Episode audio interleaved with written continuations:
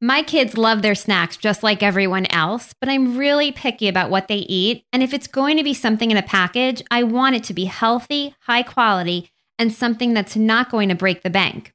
I recently discovered Thrive Market and they check all the boxes.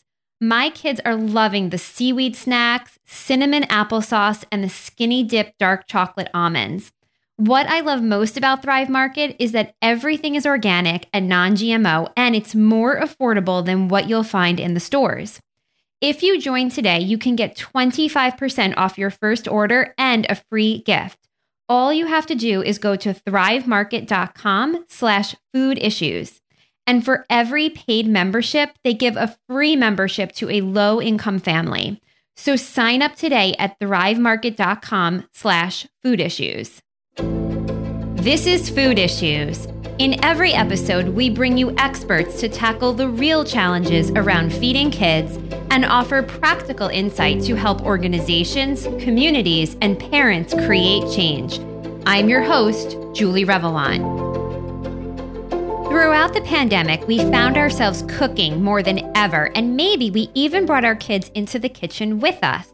While cooking can often feel like a chore or something you don't have time for, cooking with your kids is one of the best ways to get them out of their picky eating habits and become healthy, adventurous eaters. We all need to learn to cook someday, but if we can do it as kids, it's a double whammy because it will help them eat better. That's Katie Kimball, founder of Kitchen Stewardship and the Kids Cook Real Food e course. We'll talk about where the idea of kid friendly food and kids' menus came from, the many benefits of cooking with kids, and easy practical tips to teach your kids to cook, even if you don't like to cook yourself. We'll also talk about Kimball's Kids Meal Revolution and how you can get involved. This interview with Katie Kimball has a ton of information and easy strategies you can start today to get cooking with your kids and have fun. I know you're going to enjoy this conversation with Katie as much as I did. Well, Katie, it's so good to welcome you to the Food Issues podcast. Thanks for having me, Julie. Great. Well, so let's dive right in. So, why is there this misplaced belief that kids will only eat kid friendly foods?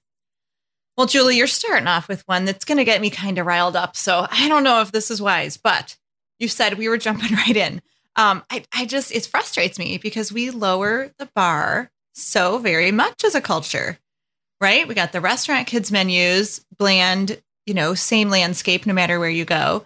We got fast food kids meals and then the convenience food for kids that are so tempting for parents, right? So I think part of it is just as parents, we slide into bad habits because we are exhausted at the end of the day, right? We know scientifically we have this sort of finite number of good decisions that we can make in the day. And generally, by the end of the day, we are running out of them big time. And so, even when we have good intentions, the culture throwing all of this, you know, marketed kid friendly food at us makes it really easy to slide into that bad habit of short order cooking. But then we perpetuate the cycle because we're training our kids' palates to only appreciate, you know, enjoy bland, not even always bland food, but food that's made to excite their taste buds, really, and to teach them that there's not much variety in the world. Right. And, and yeah. I just, this is not good for kids. This is nothing to celebrate. And, um, and I've been pondering lately, like, how did it get, how did that monochromatic food landscape become what culture tells us is quote kid friendly right is it is it where we start out with rice cereal for babies like it's it's not scientific that, that they can't handle anything um, i think in general one one little note that i've been pondering is we've seen a great increase in highly sensitive people people who don't like the tags on their clothing people who don't like the um, seams in their socks and there's like whole lines of of clothing and food for the more highly sensitive people. And so there, I think that there's some sort of shift happening in our physiology where, and maybe it's because so many different chemicals and toxins are being thrown at us that our bodies evolutionarily aren't used to. We're becoming a little more highly sensitive as a as a race, as a human race. And so, you know, when we start with the kids, they're just we are training them. Now they are not unable to handle, but we're, we seem to be training them into this monochromatic food landscape. And it's dangerous because the world is full of beautiful fruits, vegetables, proteins, you know, tons of different flavors. And I think we do a great disservice to our kids to allow the culture to tell us what kid friendly food is. Absolutely. Yeah, I agree with you about feeding, you know, starting solids with your kids were at least when my kids were younger and they're they're still pretty young, but the the thought was that you would start out with rice cereal. And and we know now that that's not really what you should be starting them out with. And so, yeah, where does that thought process come from? And and it's coming from medical professionals too, right? Um, not the good ones. Yeah. That's a trick question, Julie. right, right. But it's definitely the traditional way of thinking. What do you say? I think so. I think I'm pleased to see the pendulum swinging back. Okay. I think more young parents are valuing real food, healthy food. I think there's a great shift toward, you know, what's called baby led weaning, which is just giving kids like food on their tray and letting them play with it. Um, and I am seeing more and more medical professionals saying, oh, you know what? We need to actually e- expose our babies' palates to a much wider variety and certainly not like dead, bland, empty carbs as their first meal. So I think the pendulum is shifting, but I also live a little bit outside the mainstream. So, yeah, yes, absolutely. Okay, great.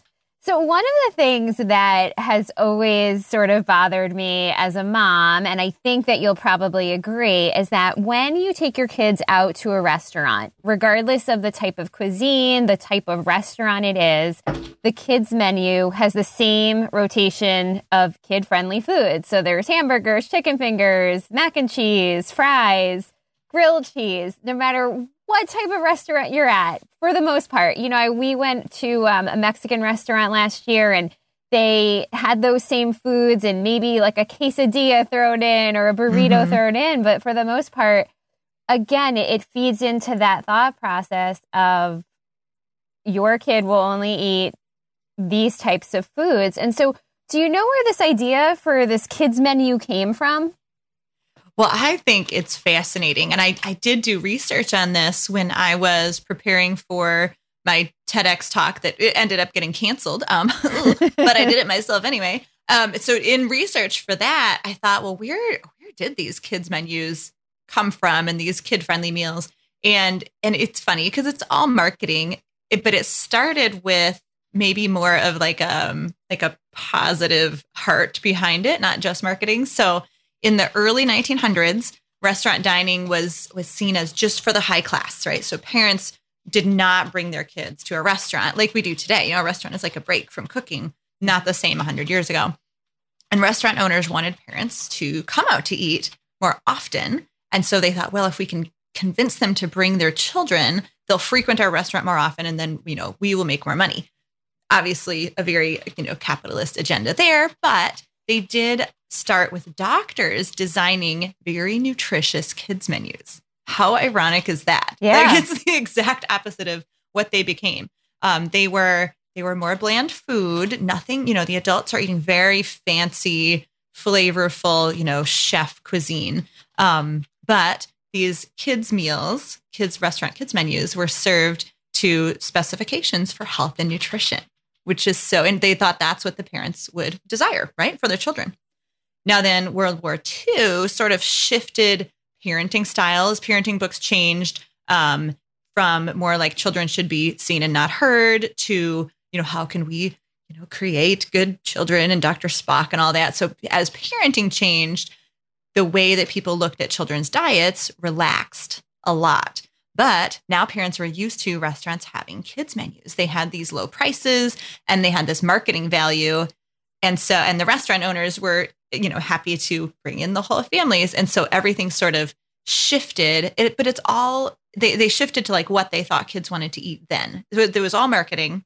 It's all misguided, right? Mm-hmm. Children just need smaller portions than adults. Maybe they would prefer, you know, their food more separated than adults so that they can have preferences. But there's no scientific reason that kids should have different food. Absolutely. Yeah. I think one of the biggest benefits of ordering off the kids menu is that it's portion controlled. But with my family, we will often order my girls a, a regular entree and have them split it or an appetizer and uh, a salad or a soup or something like that. Is is that how you tend to to approach ordering when you go out to eat with your family? We really do. I, I try to nudge my kids away from the kids menu for sure. Uh, on the other hand, that kids menu is all foods that we don't really eat at home. So uh-huh. sometimes that is like their their fun opportunity to have grilled cheese for that one time a year. And for me at least it's less expensive. So I, we we go back and forth. Um, now, I mean, I have a 15 year old and a 12 year old, so we have graduated from the kids menu. And man, eating out is so much more expensive. Yeah. but yeah, I mean, they're, they're eating huge meals. Um, but like, so I have to like have this little argument in my brain. Yes, it's more expensive. It is better for them. It'll expand their palate. And we, you know, we definitely try to encourage our kids to take the opportunity in a restaurant to try something that they wouldn't normally have. Yeah, that, yeah, that's great. Well, so when I started my site, julierevelant.com, I was on a mission really to change parents' perspectives about feeding kids. And in the US, you know, we tackle chronic disease, disease when it becomes a problem when we're adults. But my thought is if we simply raise kids who knew how to eat healthy, and of course, this is very complicated because a lot of parents simply don't have the means to do so. Um, still, we, we could largely avoid all of the problems that we're facing. And so now in the midst of COVID more than ever, um, do you think it's vital that we rethink how we feed our, our kids? Well, you and I are cut from the same cloth, Julie, because that's exactly what I think. You know, we have all this epidemic of chronic disease in adulthood. Why aren't we looking at prevention? Why are we trying to raise children with healthier habits, right? And it is so much more important right now um, I mean, we see we see the articles, we see the scientists and doctors saying that what is making COVID nineteen so much more deadly in the U.S. compared to other nations. I mean, it's all theory right now, but one of the theories and a big one is that we have such an, an incidence of heart disease, diabetes, obesity, and we know that. I mean, these are called lifestyle diseases. They they come from genetics. Yes, sure, yes, yes, yes, but the habits that people start in childhood these habits when like no one is worrying about what kids are eating i really truly believe that that's the root cause of the problems we're seeing in adulthood. That's the root cause of these exacerbated problems that we're seeing with covid-19 right? So here's the problem. We're looking at the kids and we're saying ah let kids be kids. Parents say all the time oh everything in moderation. And and really dangerously i think parents say you know my child doesn't have a weight problem. They're not gaining weight so it's no big deal mm-hmm. which is which is so limiting. We see that weight equals health and it does not. Right? Weight does not equal health. Someone can have a pretty healthy profile and look a little heavy visually or look a little heavy on the scale. Someone can be thin as a rail and have a terrible nutrient profile. They can have a totally wrecked gut, right? And be headed for a lifetime of disease. So we have to extract ourselves from this misguided idea that weight and health are related.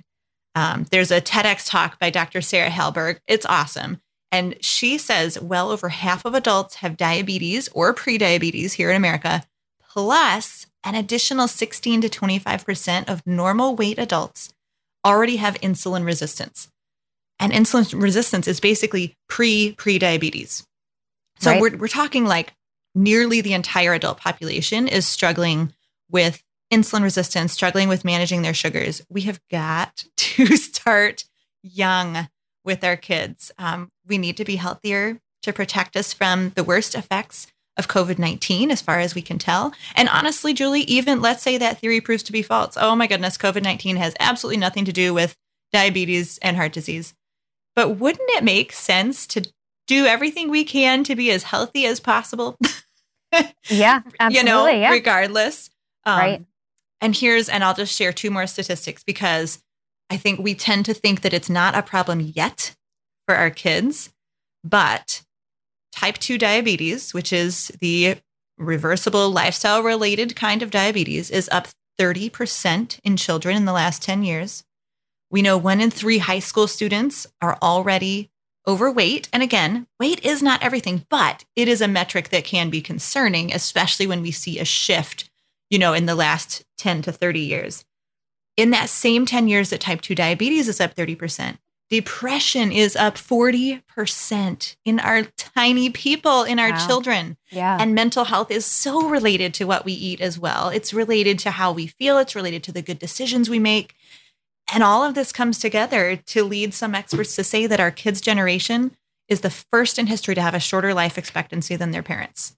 So we cannot wait to make the changes. We have to teach our kids right.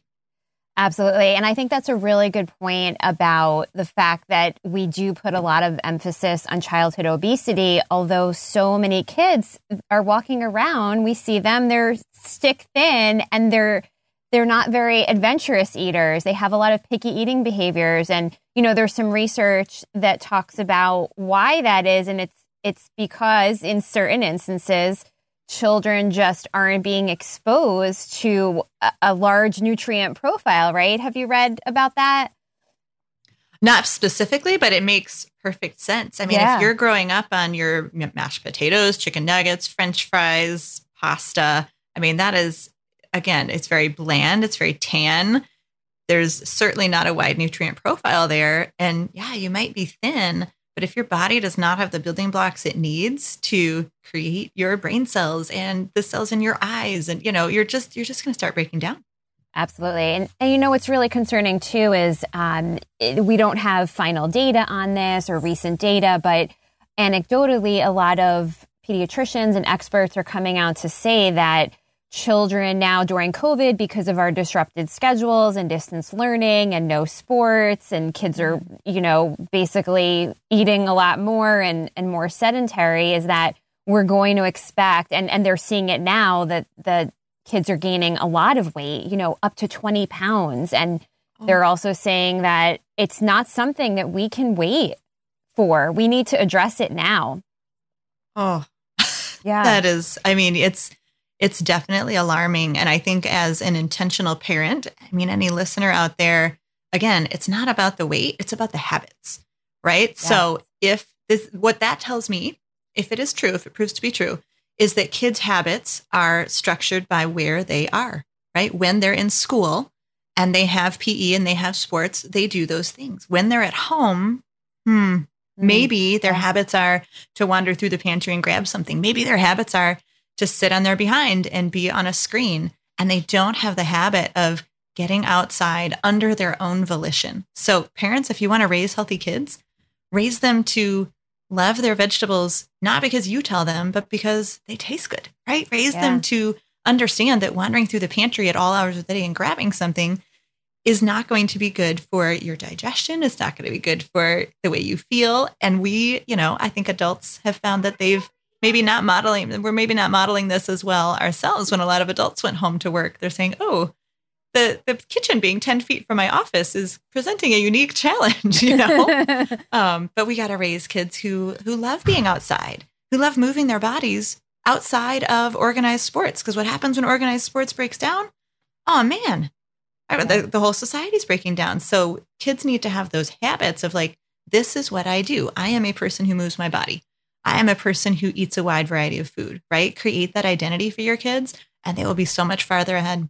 Yeah, yeah, it's definitely a challenge with parents working from home. I, I've always worked from home, but uh, my kids for for many months were either on hybrid or distance, full on distance learning, and and it's hard because I'm working, I'm doing an interview, and they're just help themselves to lunch, and I don't, you know, there there's healthy choices, but I don't know how much they're eating, what else they're throwing in there, um, and definitely they're on the TV way too much, and it's true, it's hard to get them motivated without me being there with them. Okay, guys, we're going to take a walk. You know, I don't know that they're necessarily going to go outside unless I like force them, you know, get outside, just go move. So it's hard. Um, but but yeah, I think overall instilling those healthy habits and modeling them yourself is it, it goes such a long way. Mm-hmm. So let's move on a little bit to um, research what it tells us about um, when we can have the greatest impact on our kids' eating habits. Yeah, I mean, we've been saying it, right? You and I have been saying it this whole time. You got to start young. But the research also proves that. There was a really fun and fascinating study done in 2019 on the IKEA effect. Okay, so the IKEA effect is this idea that when someone's involved in creating something, right? Furniture in this case, they feel more favorably about it. And researchers wanted to know if that would work with food as well. Okay, so they studied groups of uh, multi generational kids and adults, families, and had them make food and then just examined like how how much they ate the food, how good they felt about it. And the IKEA effect completely worked. Kids who were involved in cooking food enjoyed it more and were more likely to eat it. But here's the crazy part it had absolutely zero impact on the adults, which tells me it's too late when you're an adult to learn to cook if your purpose is to enjoy food more. We've got to teach our kids to be involved with their food because it's that's the time, that's the limited window where we can have an impact on how open they are to trying new foods because of it. So it's, you know, it's obviously it's a life skill. We all need to learn to cook someday. Mm-hmm. But if we can do it as kids, it's a double whammy because it will help them eat better. Um, there's another fascinating study with um, influencers like on Instagram, mm-hmm. and they found that they were very, very effective at marketing unhealthy food to kids, junk food marketing, super effective with the influencers. But as soon as the influencers started to try to influence children to eat healthy food, it didn't work. It yeah. didn't work. Yeah. So we can't we can't make them or influence them to eat healthy food, but we can teach them to be involved with their food and that will actually make the difference. Absolutely. So, Katie, why don't you go ahead and tell me what are all the benefits of teaching kids how to cook? Oh man, where do I start? Um, for, for me, so I'm super practical. You know, I'm super busy. I just I want things that work right away. And so for me, I taught my kids to cook for two reasons. First, I wanted them to be healthy, independent adults and not stuck with like frozen pizza in college, right? I felt that life skills were important. Second, I was overwhelmed, exhausted mom of four kids. I felt like I was spending all my time at the cutting board and not seeing the children I was trying to nourish. So I was like, I need some help. Okay, totally practical. And then as my kids started learning to cook, we saw all these other incredible benefits. Uh, we call them the three C's at Kids Cook Real Food, just for starters connection, confidence, and creativity. And we see that when kids are working with food, they're more connected to their parents. They're more connected to where their food comes from. And it really grounds kids. It really helps them um, come come together with their families at the end of the day without screens. And it particularly, there were some stories coming out of this pandemic where, you know, the parents are super stressed. As you just said, kids are watching more TV than ever. And they found, oh my goodness, like cooking at the end of the day was powerful, miraculous, nearly.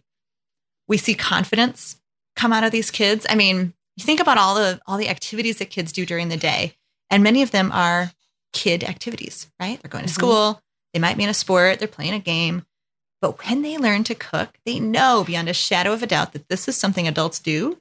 And the fact that they can do it and like nourish their family, oh my goodness, the self esteem boost that that has. I mean, parents have told me that their, you know, kids who are under the shadow of their special needs older brother are like beginning to blossom and come out of their shell because of learning to cook because they have this authentic task, this meaningful work that they can do. And that's, I mean, what do all people want? We want to be have meaning. Right. We want to matter to our families. We want to matter to the world. And when you can nourish people, mm-mm-mm, we do not need participation medals in the kitchen. Uh-huh, that, yeah. that confidence, that confidence is real and it spills out out of the kitchen into other areas of life too. Um, and then creativity. I mean, as as we just said, we've got so many screens and so much consumptive time where the entertainment is coming at us out of the screen. We're not spending enough time as a society being creative. And so what a beautiful opportunity for these kids to work with their hands to and not only to be physically creative but, but to be artistically creative. You know, we had one little girl in our class, she was 9 and she would make up a homemade soup out of like she would go pick random things out of their garden And the soups didn't they didn't always taste amazing, but she felt amazing because she was making something up from scratch with the skills she had. Yes. Yeah, and they feel so empowered because they can make their own choices and they know what a healthy meal looks like when they're taking the lead and preparing it or working with you to prepare it. Right. That that idea of sharing responsibility in the family, you know, all the kids know that they are productive members of society, even as young as age age four or five. Um, we just had had a member named Kara. She's got four kids, and they look to be about I think they're about two to ten years old. Um, and she said after just three lessons, all of a sudden, the fourth lesson, she's like, we were productive. I can't even believe this. I can't wait to plan another time because they're already giving back. They're actually helping. And the kids' smiles, Julie, it just makes my day. That's wonderful. So, with that, Katie, we're going to take a break. Life is so hectic. So, finding the time to get a healthy dinner on the table every night and save money on your grocery bill, it sounds like a pipe dream. But with the dinner daily, it can be a reality. The Dinner Daily isn't a meal kit, but a personalized dinner planning service that sends you meal plans and an organized grocery shopping list built around your food preferences, dietary needs, and family size. And it's the only service that uses your grocery store's weekly specials to help you save money, up to $1,200 a year or more. I discovered the Dinner Daily last year, and it made meal planning so much easier and my entire family loves the recipes, which are all healthy, balanced, and delicious. And most of them take only 30 minutes to make. The Dinner Daily not only saves you money on your grocery bill, but new members get two weeks free. And right now, you can try it for 15% off with the code HEALTH15. Just go to thedinnerdaily.com and use code HEALTH15. And now let's get back to this week's episode of Food Issues.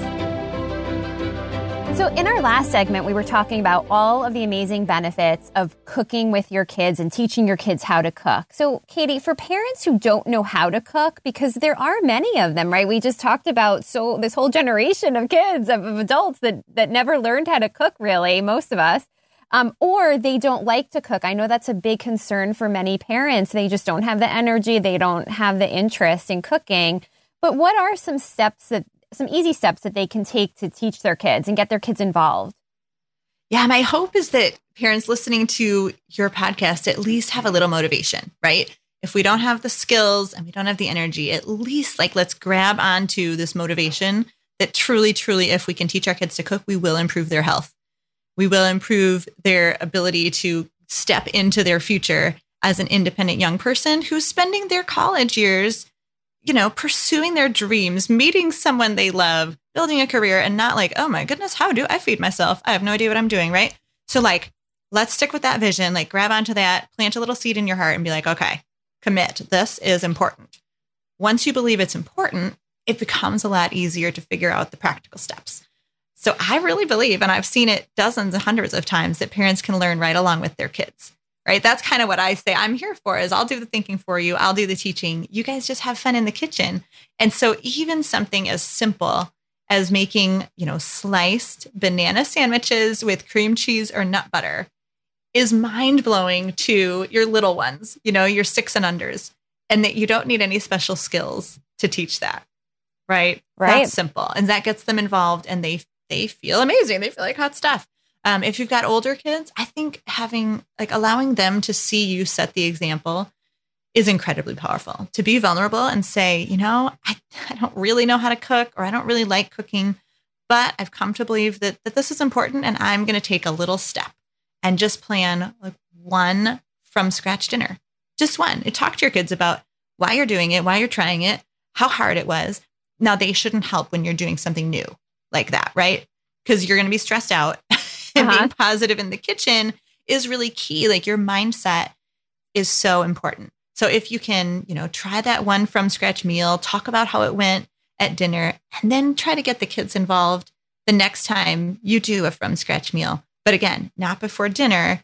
Maybe like they could be part of it right after school or shoot if you're virtual learning right after lunch um, when when it's not stressful and they can just sort of contribute but not be in the moment when you're trying to learn something new. That's too difficult. Absolutely, yeah. Or even on the weekends when there's more time, we're just all at home doing nothing really. Mm-hmm. That's it's a great, a great opportunity right now. If, if for those of us whose schedules are cleared, oh man, insert cooking in there where you used to have soccer. Absolutely, yeah. So you believe that we need to redefine play, how we spend our time, and dinner. Can you talk about those three areas and what we should know? Yeah, I love to I love to challenge people to redefine things because when you when you look at history, we see that you know the food marketers and the and the culture and the you know capitalist society has redefined how we eat and how we interact with people. So it's time to take it back. It's time for us to redefine. And so I, w- I want to redefine the kitchen as the new playground. Okay. We're, we're at home. We can, we can call the kitchen our new playground and look at working with kids in the kitchen as something fun, as a way to play. And particularly, I like to encourage parents to get their kids in the kitchen very young. Here's the thing I know it sounds more stressful, it sounds more messy, but research shows that kids under five, they are intrinsically motivated, right? All of us know that. They're asking, Can I vacuum? Can I dust? Can I help? We tend to say, No, I got this. But if we can say yes when they're still intrinsically motivated, we will not break that intrinsic motivation.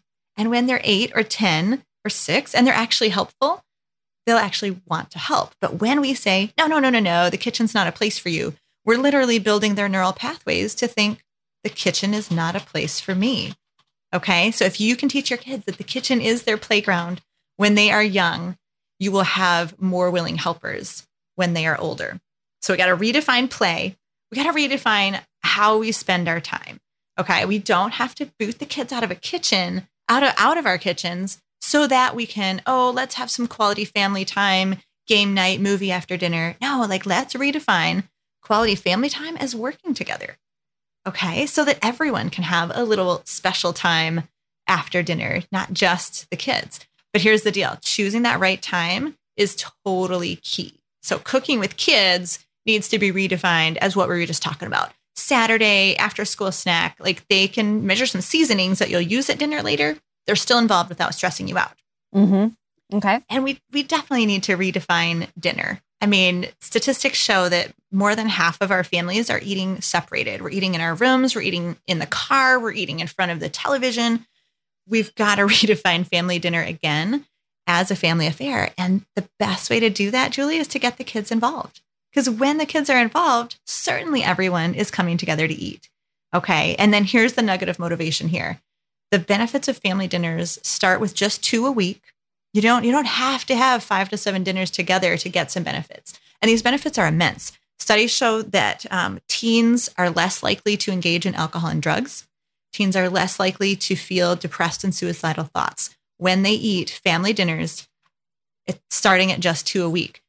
And in fact, family dinners even have a higher impact on academic performance than homework or time spent in school.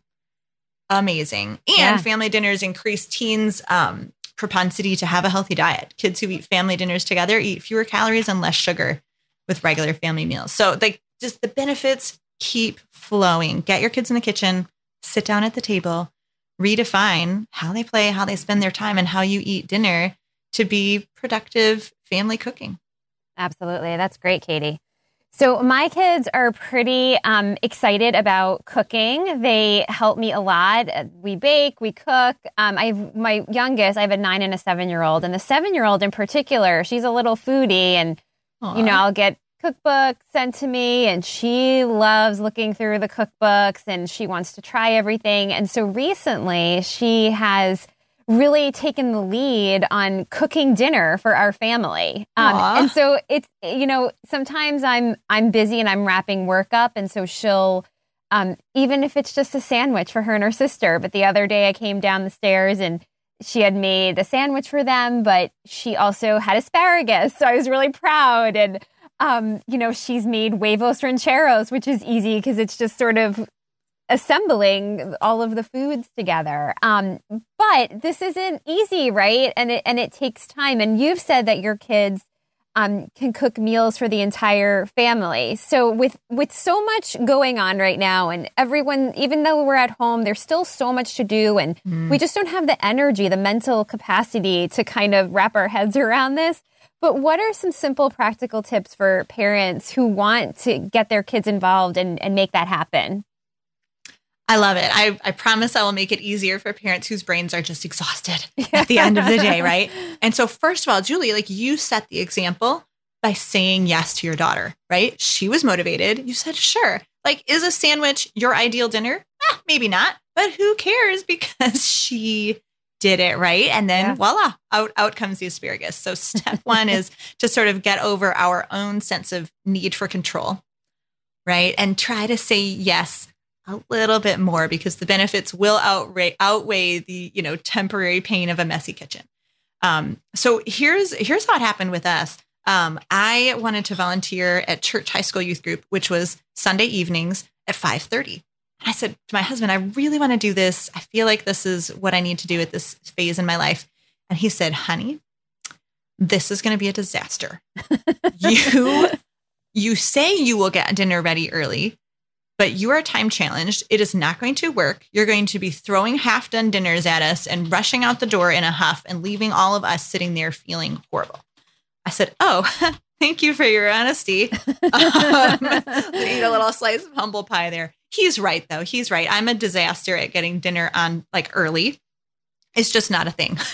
So I said to my two kids, who at the time, my older two were nine and 12 at the time, um, I said, Would you guys be willing to sort of make this a family service project. Like if you could make dinner every other week for this high school youth group time, then I could leave the house, you know, in not in a huff, with a good attitude, go serve the high school students, and then you're serving our family. We're all kind of working together. So they said yes. And here's how I did it. So here's your step by step process, right? It's a gradual release of responsibility. So first, they had learned skills in the kitchen because I, I truly believe that teaching kitchen skills is more important than teaching a recipe. Mm-hmm. Right. So they had to know how to measure, how to stir, how to safely use the oven, how to read and follow a recipe well. Like just making homemade salad dressings is about five to seven little building block skills. So that's tip number one is just start with a skill, which seems it feels a lot easier to teach a child how to measure a teaspoon of salt than how to make huevos rancheros, right? so we can do that. That's a manageable chunk for a parent to do one skill at a time. Okay. Then the second step was we chose one recipe that they could make every kid's cooking night. It was only every other Sunday. So we have this homemade pizza recipe. And again, gradual release of responsibility. We chose a day with nothing in the calendar, Sunday, whatever. They watched me make the recipe slowly and talk through it. And then immediately on the very same night, I watched them make the recipe. You can never have too much pizza. So that worked out. and then a week later, they made it by themselves while I was still at home in another room in case they had questions, right? And then they took over completely when I left for youth group. And they just made that same homemade pizza every other Sunday the entire first year. That's great. Right. And so they got really good at that recipe. They got really killer on their timing. They knew exactly the moment they had to walk into the kitchen. And it was so good for them to own it right? They owned Sunday night pizza. Then the next year, when the calendar flipped over, I said, okay, let's step up a little bit. Now, every other Sunday, I want you to choose a new recipe. You know, something that that's not pizza. it might not necessarily new to our family, but something they hadn't made. And so then we, you know, every other week we talked about it and planned it out together. Um, and now, now this is year three they make dinner every um, Thursday night because, well, there's there's no youth group because of COVID, and and they're um, they're doing more of the planning. That was the next step of release. And sometimes they stink at it. They sometimes they forget to thaw the meat. Um, there was one day they were, oh man, they had forgotten to thaw meat and they were making meatballs. And my son, so they was like kind of partially thawed, you know, that weird, like super yeah. cold meat. And my son like made all the meatballs and then he kind of walks away holding his hands up like a like a sterilized surgeon. And he's going i can't feel my fingertips. Like, maybe we should thaw the meat more in advance next time. So we learn from failure right? We, we let them we're, we're totally letting them make mistakes. Sometimes on thursday about three o'clock i'll look at my husband and go when do you think they'll remember they have dinner tonight? Wow should yeah. we tell them? And we're like nope we can't tell them we just gotta see what happens. Yeah. and so again but this is the third year uh-huh. right so don't compare my end to your beginning. Right. Just start with how to measure a teaspoon of salt, right? How yeah. to make one family favorite recipe over and over. And it, you know, you don't have to think about that process. It's simple steps. Absolutely. Yeah. And when kids learn these skills early, it's not such of a burden when they're older. They'll look forward to cooking and they'll know how to do it for themselves and their families. So, Katie, can you talk to me a little bit more about your kids' meal revolution and what that is and where parents can get more information about that? Well, the story is a, a COVID pivot. Um, I achieved a dream in 2020 and landed a TEDx talk. And I was very grateful. It was in Sleepy, North Dakota. It's going to happen in real, if you know, in person. And then nine days before the event, it was canceled, postponed for a year.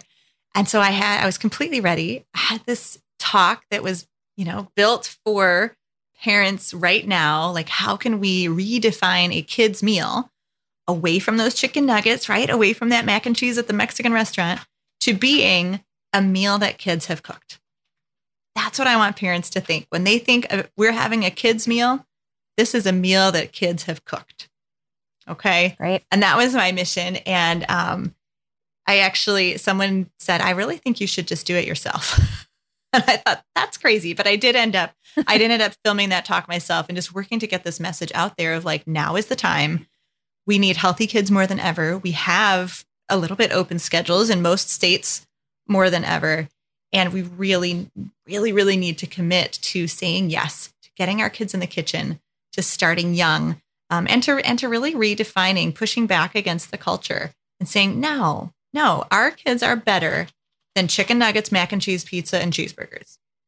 Right? Our yeah. kids are better than easy convenience food that does not serve their bodies and does not serve their minds and and the ability to raise the bar and say our kids are little they're little adults. so We want them to grow into healthy, independent adults, and we need to expand their palate and expand their skill set. Um, so that's my mission. Hashtag Kids Meal Revolution. Um, and people can people can go to kidscookrealfood.com slash revolution to see the talk and to join in and make that tiny commitment. Yes, I will get my kids in the kitchen in a in a bigger way in 2021. Great, great. And we'll definitely link to that in the show notes and to your Kids Cook Real Food e course um, and your um, kitchen stewardship site. All of that will be in our show notes. So, Katie, thank you so much for your time today. This is a ton of information and insight for our listeners.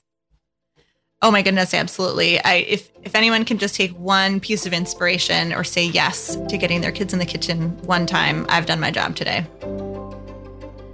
I hope you loved that conversation with Katie Kimball and walked away with some really easy tips to get your kids cooking with you in the kitchen. I want to thank our sponsor, The Dinner Daily, and remind you to head on over to thedinnerdaily.com and use code HEALTH15 to get 15% off.